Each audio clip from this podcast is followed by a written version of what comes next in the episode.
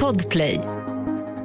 Live från Studio 1 i Stockholm, Sverige i det så kallade Bauer Mediahuset. Det hus där Skandiamannen en gång jobbade precis innan han sköt Palme. Det här är The Daily Messiah, ditt nyhetsflöde med mig, Messiah Hallberg. Clara Doktorow. John Wilander Lambrell och det var fel. Vad sa du? Det var ju såklart Vilket fel. var fel? Nej, men jag tänker om man inte känner till Stockholm så här jobbade inte någon Skandiaman. Förstår inte. Bauermannen har jobbat där. Ja. Vem är Bauermannen? Nej, men han är Bauermannen, inte misstänkt i han- koppling till Nej, mordet. men han bodde i ett hus med väldigt fin eh, pool och han rattade en gång i tiden Energy. Han är likt Skandiamannen inte kvar på Ba- Bauer eller Skandia längre. Nej. Men vi ska vara tydliga med att det slutar inte lika illa för Bauermannen som för Skandiamannen. Nej, nej. Att han sköt sig själv med en eh, dator påslagen i bakgrunden. Nej, Nej. nej. Bauermannen är väldigt uppspelt över att Anis Don Demina precis har börjat jobba på hans gamla kanal. Just det. Mm. Ja, det är väl kul att Verkligen. Anis Don Demina gör vårt jobb. Livet har ju lett mer mot Bauermannen än Skandiamannen. Definitivt. Mot Anis Don Demina också. Framför allt. Ja, framförallt. pengar. Ja, men det går inte ens att jämföra.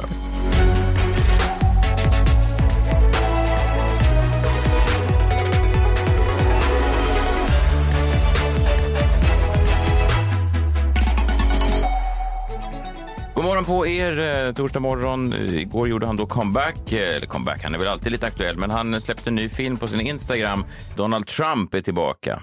Såg? Jaha. Han har väl varit tillbaka ett tag. Ja, jag vet. Han släppte ju samlarkort för ett tag sedan. Just det. Och det blev ju enligt honom själv en otrolig succé. Inte helt De oväntat. sålde slut. Ja, de sålde helt slut. Mm. Så nu lanseras upplaga nummer två. Ja, just det. Ofta efter en upplaga. Du släppte um, först din första bok, Två som såg. Ja. Sen kom tre som anade något och nu var det en kvartetten som var på gång. Jag kommer inte ihåg. Men du släpper. Det är succéer och det kommer nya. Eller hur? Samma, samma för Donald Trump. Så här lät det när han skulle släppa sin nya eh, samling eh, kort. Hello again. This is your favorite president, Donald Trump, with some news you are going to really love. A few months ago, we almost broke the internet when I announced my Trump digital trading cards. These beautiful Trump cards made headlines all over the world because of the speed at which they sold. Original cards sold out so fast. Everybody is asking me to do another series. Är det verkligen Well. I've got some fantastic Alla. news for you. My Trump digital trading cards are back with a bang.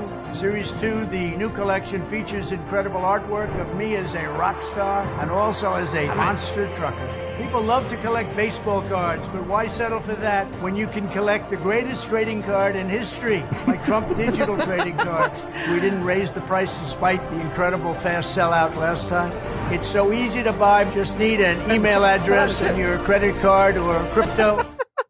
Det Han bara fortsätter och fortsätter. Ja. Om de där. Starkt ändå. Ja. Det är lite mysigt nästan att ha den här Trump tillbaka. För det, det är den här Trump man kände igen från det liksom Apprentice-tiden när han sålde Trump Stakes och Trump Ja. the Game och liksom att han sålde ut hela sitt namn. Det här är lite en, en throwback till det. Ja, det är det. Det är Mer ju- än att han står och tjatar om hur liksom, senil Joe Biden är. Det här Ja. är lite roligare får man Det är säga. roligt och sen tycker jag också att eh, det blir nästan lite gåshud när man lägger på musiken. Men Ja, det man, det kunna, man ska oavsett. kunna testa det där, tror jag, oavsett På vad allt. vi säger. Ja. Men det är roligt att han säger så här, we've all seen the baseball cards, why stop there? Ja, Så det är liksom en level up från baseball. ja men också, och baseball cards är ju olika spelare, det är inte en baseballspelare i olika miljöer.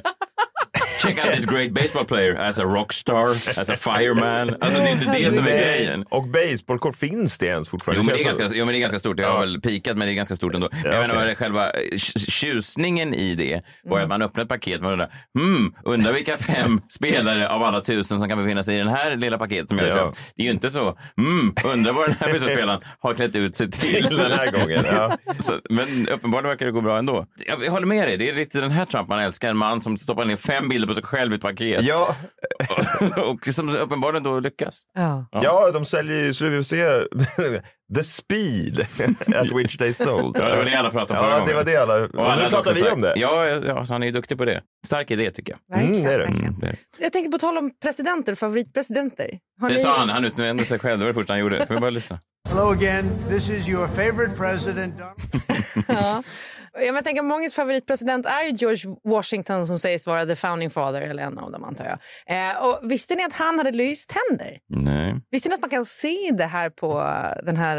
Är han på dollarsidan antar jag? Ja, Det har han varit i alla fall. Det är Ja. en dollarsedel är han väl på. Precis. Ja. Och det är ju taget från ett porträtt som aldrig färdigställdes. Där man ser att hans eh, underkäke, liksom, vid läpparna så bulgar det ut. Det ser ut som att han har stoppat bomull i munnen typ. Och det har han inte. Det har Alltså. man aldrig tänkt på förrän Nej. man vet det här. Han hade alltså ryckt typ alla sina tänder innan han blev president. Och sen gjort då löständer som på den tiden var ganska Alltså det var ju uh, otympligt. Kan man få samlarkort på det här? På alla hans tänder? det är ju dollarsedlarna. Ja, men det, det finns Ja, också det att se på George Washington, någon slags eh, estate museum någonting. Så kan man se eh, en uppsättning då av hans lyständer som man då gjorde av någon slags elfenben eller någonting. När åker vi?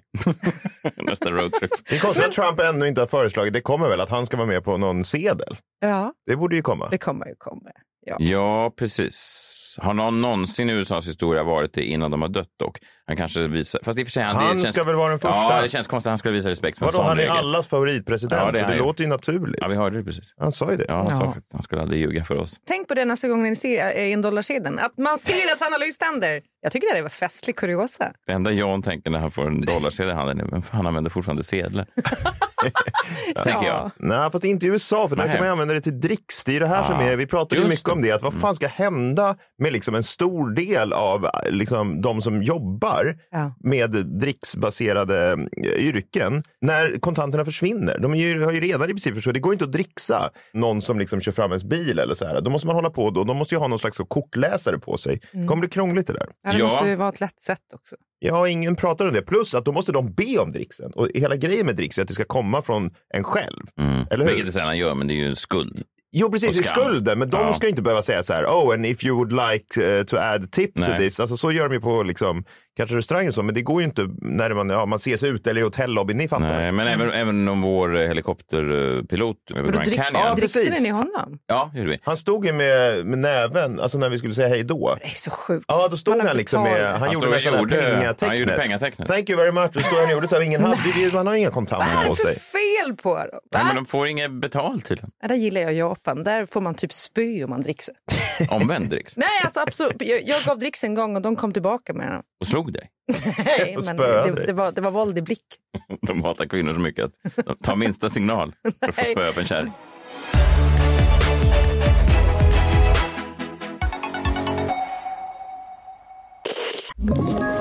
Ett poddtips från Podplay. I fallen jag aldrig glömmer djupdyker Hasse Aro i arbetet bakom några av Sveriges mest uppseendeväckande brottsutredningar. Går vi in med hemlig telefonavlyssning och, och då upplever vi att vi får en total förändring av hans beteende. Vad är det som händer nu? Vem är det som läcker? Och så säger han att jag är kriminell, jag har varit kriminell i hela mitt liv men att mörda ett barn, där går min gräns. Nya säsongen av Fallen jag aldrig glömmer på Podplay.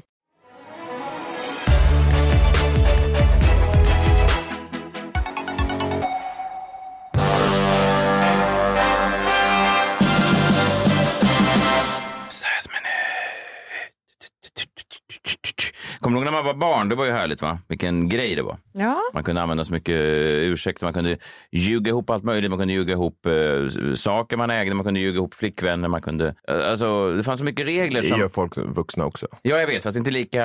Om man kommer på den i vuxen ålder är det inte lika okej, tror jag. Det är också lättare att kolla upp nu. Jag vet inte hur barn har det nu för tiden riktigt. Jag tror Nej, att lögnen och, och de här... Fast när du säger det sådär. Jag tänker att min kompis Petronella sa alltid att hon hade två systrar som bodde på vinden. Det där är ju någonting vi borde ha kollat upp. Ja, men inte helt ovanligt på Gotland heller. Man hittar folk som har velat bli av med Det kommer en true crime-podd om det snart. Petronellas två systrar. Ja, ja.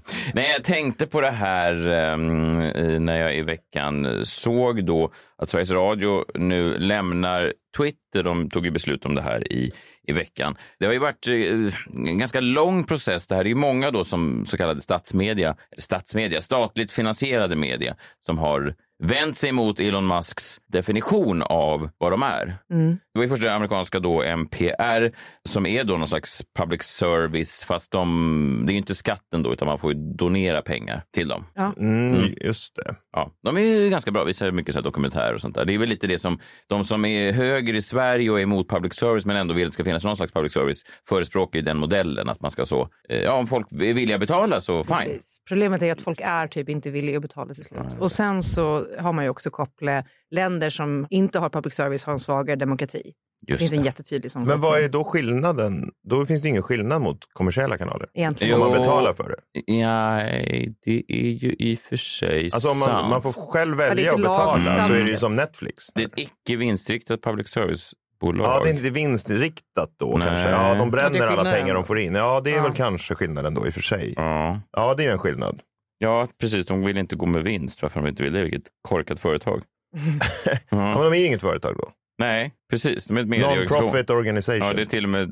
Ja, men precis, ja. De bränner alla pengar på content. Då kan de göra kvalitetsgrejer som inte så många tittar på för det spelar ändå ingen roll. Typ. Nej, så Fast då kanske det är precis. färre som betalar. Ja, det är en Jag tror klurigt inte det att det där. blir Ja. analys i deras affärsmodell nu. Nej. I alla fall, eh, Elon Musk gick ut och skrev då på att de då hade under sin eh, bio så stod det då regeringsfinansierad medier. Ja, men i stort sett det som högertyckare tycker att staten är inne med handen och, och pillar i materialet. Då blir de upprörda eh, och eh, tänkte lämna Twitter. Sveriges Radio gick ut nu i veckan och sa att de lämnar Twitter. Dock menar de att det här har ingenting att göra med Musks eh, nya definition. För de har ju skrivit då om Sveriges Radio, de har skrivit då eh, officiellt finansierad media. Och det menar de att det har de inget problem med Sveriges Radio. De tycker att det är en okej beskrivning. Ja, ja, visst. Ja. Dock, samma vecka så lämnar de ändå Twitter. Vilket jag tycker är korkat. Det de gjorde det då för, alltså in spite då? Nej, For det, spite? det fanns ingen... Nej, nej, nej, det ja, hade jag fattar. inget samband Nej, med nej. att Elon Musk gick in och gjorde det här. Ja, okej. Ja. Vilket är korkat. Även om du då inte hade något samband. Ja, då var så det konstig enda, timing. Mm. Ja, det är enda folk tänker. Ja. Alla deras frågor och intervjuer nu är så, ja, visst hade det att göra med, med Musk och det här. Nej, nej, det har ingenting med det. Men tror du, ändå- hade det med det att göra? Det vet jag Du inte. som ändå är i SVT. Ja, nej, jag har ingen aning. Det är bara otroligt korkad timing. Ja. Och då kommer jag tänka på barnets logik, att det är sådär, alltså när man blir bjuden på kalas, eller man inte blir bjuden på kalas, så sa man, dels kunde man använda den och slänga i ansiktet på någon sa, du får inte komma på mitt kalas, kunde man säga. Men så kunde man också använda den, jag tänker inte komma på ditt kalas. Och även om man inte var bjuden så kunde man använda den. Ja, man kunde också förekomma för man kanske kunde kände av att det Ja. var på gång en, Ja. en icke-inbjudan. Ja, Gud, det där har ni verkligen känt va? Det är, det är lite samma här med Sveriges Radio. Att de är så, det är ett kalas som pågår, men Sveriges Radio lämnar. Inte för att jag inte blivit bjuden, utan bara för att jag tänker inte gå på ditt kalas. Nej. Det är ett kalas som anordnas någonstans. Av Elon Musk, som de inte tänker gå på. Just det, trots att de inte är bjudna. Ja, de är inte bjudna. Nej. Jag anser att det finns vissa Ja, logiska luckor här. Men, kanske men, det. Ja. Men du fattar ändå. Ja, jag, jag fattar. Ja, det är korkat i alla fall. Med tanke på att de säger etiketten har vi inga bekymmer med, det är korrekt, vi är offentligt finansierade. Vi kommer ändå inte gå på kalaset. De kunde ha valt en bättre timing. Ja. De ja, det är de- väldigt svårt att se att det skulle vara en slump då att det sker. Ja, det kanske är en slump. Ja. Men de menar då att vi, Kanske. vi finns heller inte längre på Snapchat. Vilket man också misstänker. När fanns det någonsin Sveriges Radios Ekot på Ja, Snapchat? men det har de säkert funnits när det var de här gruppchatten och Ja. de här konstiga Jo, programmen. vet. och nu ska vi, ja. Vadå, man får en sån oönskad dickpic från någon sån gammal Palestinakorre. Obehagligt. Men det har de slutat med nu. Ja. Det har de slutat med. ja, det hoppas jag. Ja, verkligen. Men man blir förvånad att de... Det finns Men inte, det, det är bara Snapchat och Twitter då? som de inte finns på. Ja. De finns, det är en lång lista. De finns inte på Playahead längre. Lunarstorm då? Inte Lunarstorm. Nej, nej. De finns inte heller på Apberget som var en stor lokalsida i Sundsvall 2006. Där har de lagt ner sin sista. Mm.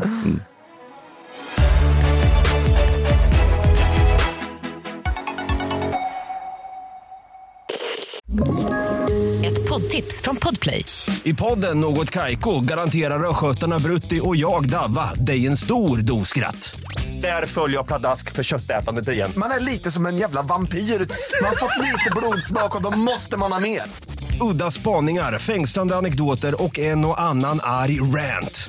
Jag måste ha mitt kaffe på morgonen för annars är jag ingen trevlig människa. Då är du ingen trevlig människa, punkt. Något Kaiko, hör du på Podplay. Därför är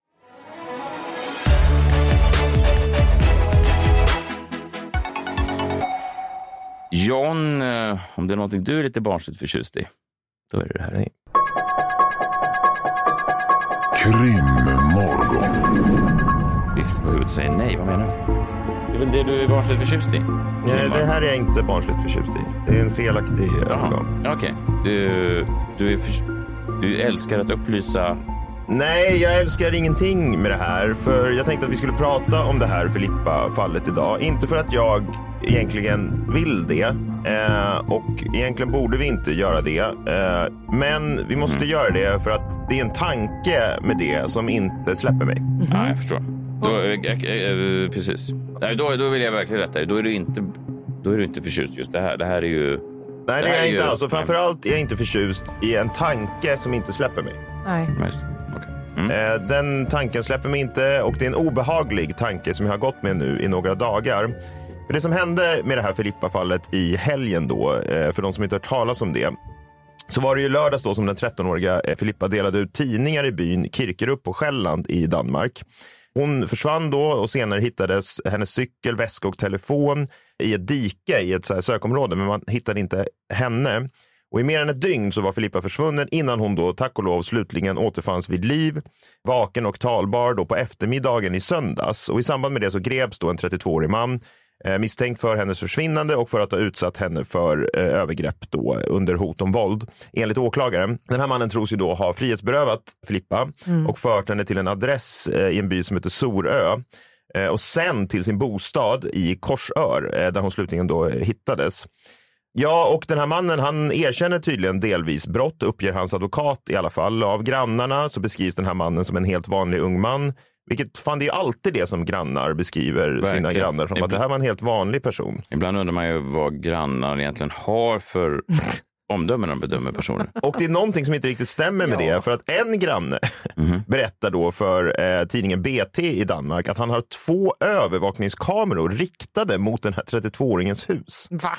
Hur sjukt? Alltså, har ni hört Jo, om något liknande? det måste ju bara vara på slump att det är däråt som huset vetter. Liksom. Jo, men ändå är det ens lagligt att hålla, kameraövervaka grannen? Nej, men det låter lite märkligt i alla fall. Mm. Han är gripen i alla fall. Och ja, förutom att det här är ett fruktansvärt fall så påminner ju det här väldigt mycket om någonting. Tycker ni inte? Känner ni till Emily Meng? Ja, Mm, en det eh, låter kvinna bekant. som försvann i Köpenhamnsområdet. Va? ja. Ja, inte riktigt, men, men, men nästan då. Jag kan berätta lite kort Mm. om det. För det var den 9 juli 2016 som 17-åriga Emily Meng umgicks med sina vänner i den lilla orten Slagelse i Danmark. Eh, Väldigt nära Köpenhamn. Ja, inte så nära. Samma land. Samma eh, Huvudstaden. Själland, ja, Ja. så samma land, ja precis. Vid fyra tiden på morgonen så tog de tåget tillbaka till hemorten Korsör på västra Själland. Medan Köpenhamn ligger på östra. Och där skildes vännerna åt vid det här stationshuset då. Emily bestämmer sig för att promenera de drygt tre kilometrarna hem till föräldrahemmet där hon bor medan de andra åker i bil. Man ser också Emily på övervakningskamera vid det här stationshuset gåendes därifrån. Och redan under den här tågresan hem så laddar Emelies mobil ur varpå hon sen laddar mobilen. Men polisen har kunnat konstatera att hennes mobiltelefon slutade fungera kort efter hon lämnade det här stationshuset. Och vänner och familj förstår att något har hänt Emily när hon några timmar senare på söndagsförmiddagen inte dyker upp till sin kvinnokör då i Sankt Pauls kyrka. Eh, De ska öva då inför en gudstjänst och det brukade hon aldrig missa. Eh, De drar igång en stor sökinsats då, folk i området. Och inledningsvis så arbetade polisen utefter teorin då att Emily hade rymt till Köpenhamn med en kille. Ja, Men vad fan, hon, sku- hon gick ju kör. Då kan man väl träffa killar? Jo, men, Ja, men det var i det är fall... inte den typen av ungdom som rymmer till Köpenhamn med en snubbe. Det, Gick, gick du i kyrkokör? ja, Gjorde du det? jag gjorde faktiskt det. Och du träffade väl ändå killar? Jo, men jag skulle aldrig rymma till Stockholm med en kille. Där drar du gränsen. Ja, det var i alla fall arbetshypotesen eh, som polisen hade. Samtidigt så händer någonting väldigt märkligt bara några dagar senare, för då började spridas en bild på olika nätforum. Det är en tjej som sprider den bilden, man vet inte riktigt vem hon är, men det är alltså en bild på en ung tjej som har försökt kontakta Emily på Facebook och i skärmdumpen från deras konversation så ser man att Emily har läst meddelandet. Förstår vad jag menar? Alltså man ser det på Messenger då att det trillar ner en sån där liksom bild. Man ser, eh, och den här bilden spreds, det här var ju också bara en bild. Den spreds då och då fick liksom anhöriga och, och, och, och tänka att så här, hon kanske är vid liv eh, någonstans. Men polischefen på Sydsjälland då eh, ville liksom inte svara på, för sen började man misstänka att så här, det kan ju vara polisen som varit inne på hennes Facebook-sida, har kommit åt den på något sätt. Och sen då har vi varit inne och läst hennes meddelande, vilket låter ju rimligt. Eh, och då kan de ha läst det här meddelandet. Ja, det är ju det mest rimliga. va? Ja, eftersom de inte ville svara på om det var så, så, så var det väl antagligen så. Och det är också ett vittne som hör av sig till polisen och berättar att han vid samma tidpunkt som Emily klev av tåget sett en vit skåpbil eh, köra därifrån. Och vita skåpbilar är ju sällan bra i sådana här sammanhang. Veckor i alla fall efter den här händelsen så står polisen handfallna. Man har liksom ingenting. Familjen utlyser en belöning till den som kan hjälpa polisen. Det grips några personer senare, förhörs som misstänkta. Men alla blir släppta och det finns egentligen ingen eh, bevis. Fyra månader efter Emily försvann så sa spaningsledaren så här, och håll i er nu. Vi arbetar efter tre hypoteser. Det första är att hon har försvunnit självmant. Det andra är att hon varit med om någon olycka av något slag. Och den tredje är att hon blivit utsatt för ett brott, sa Sören Rav Nilsen, då, spaningsledare. Eh, och den här oduglingen, Sören Rav Nilsens första hypotes är alltså att Emily har försvunnit självmant. Och här är jag ju liksom helt med dig, Klara. Alltså det, det är hypotesen både direkt efter att hon försvinner och fortfarande fyra månader senare. Alltså förstå att höra det här som anhörig. Du anmäler din dotter försvunnen och så får du höra så här, vi tror att din dotter dragit med en kille till Köpenhamn. Och det är, så här, det är inget i hennes historia som säger att hon skulle ha gjort det och sen inte hört av sig på fyra Nej. månader. Det är helt sinnessjukt. Liksom. Men det är ju extremt få som skulle göra så. Då ska det ju vara en helt nedmonterad familj med liksom knark och Jo, men och även om det skulle vara då så är det liksom så här, det första hypotesen, och vad då för jävla hypotes? I sådana här försvinnanden är det regel att man tänker mord tills motsatsen är bevisad. Ja. Det är liksom regel. Man ska inte tänka så här, ja, men det kanske är det bästa alternativet. Nej, man ska tänka det värsta alternativet som polis och bli glad om man upptäcker att det var fel. Sånt här gör mig galen alltså. Och det ska också givetvis visa sig att den här Sörens CP-hypotes var fel. För bara några månader senare, på julafton av alla jävla dagar, så hittade polisen en kropp i ett vattenhål ute på landet i Borup i Köge kommun. Kroppen obducerades och det bekräftades kort därefter att eh, den tillhör Emily Meng. Det bekräftades också att hon har blivit mördad. Man hittar lite grejer. Hennes eh, kläder ligger slängda längs en väg. Man hittar också en kökskniv i närheten av den här fyndplatsen. Man kan också konstatera att 17-åringen troligtvis har varit död under en, en längre period. Och idag säger ju då Emily Mengs familjs juridiska ombud till danska TV2 att det är inte särskilt många unga tjejer som försvinner i Danmark. Därför är det förstås nästan omöjligt att inte se något samband med det som hände Emily i det här Filippa-fallet då, som har blivit aktuellt de senaste dagarna. Och jag, där är jag benägen att hålla med totalt. Alltså båda de här fallen utspelade sig i samma geografiska område. Mellan Korsör och Kirkerup är det bara 27 kilometer. Och den här mannen som är gripen nu i Filippa-fallet bor alltså i Korsör, samma lilla ort där Emily försvann ifrån.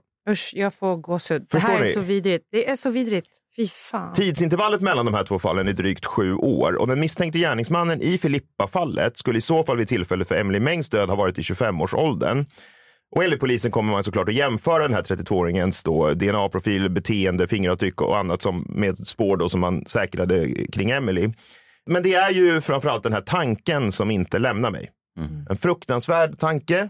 Tänk om Emily Meng fördes bort av samma person som Filippa. Tänk om den här mannen hade ett liknande tillvägagångssätt med Emily Meng. Det vill säga att han inte dödade henne direkt utan kidnappade henne och höll henne vid liv. Tänk om en utredare med bara grundläggande jävla kompetens och förnuft hade haft hand om Emily Meng-fallet från början och inte haft någon idiotisk hypotes om att Emily åkte till Köpenhamn med en kille utan istället utrett det som ett ofrivilligt försvinnande så som man ska göra tills motsatsen är bevisad. Tänk om man hade kunnat hitta Emily Meng kort efter hennes försvinnande då, precis som man gjorde med Filippa. Då hade kanske hennes liv kunnat räddas och då hade kanske heller inte Filippa blivit utsatt för det hon blev utsatt för. Tyvärr kommer vi aldrig att få veta det.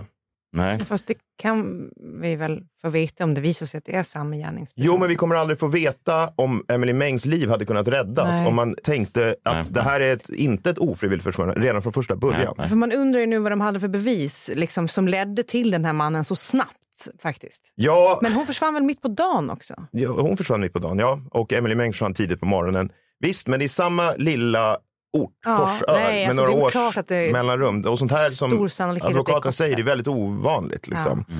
Man vet ju inte vad som fick polisen att eh, hitta den här 32-åringen. Kan det ha att göra med de två övervakningskamerorna som en granne hade riktad mot hans hus? Jag vet inte. Nej, vilken tur att de eh, lyckades eh, ko- komma honom på spåren så snabbt i alla fall. Ja, precis. Ja. Och vilken otur att det inte var samma utredare som skötte Emily Meng-fallet. Verkligen. Det fanns ju en, det finns någon dokumentär, minns jag, som jag såg för några år sedan om...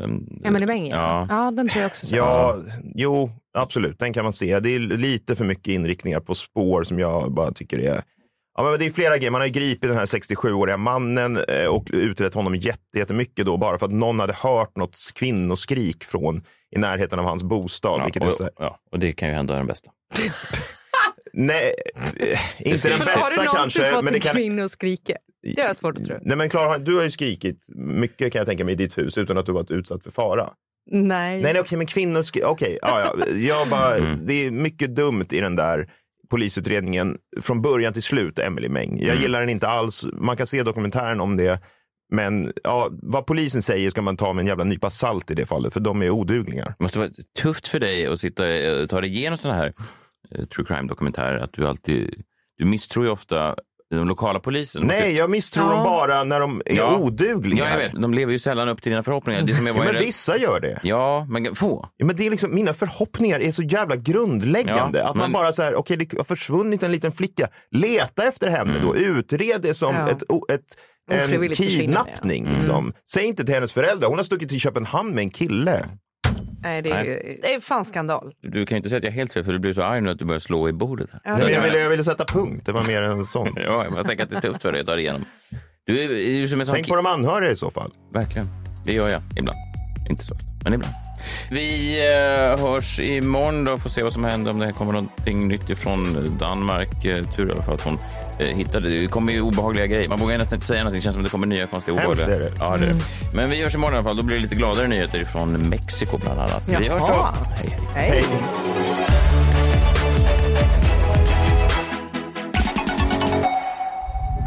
Podplay, en del av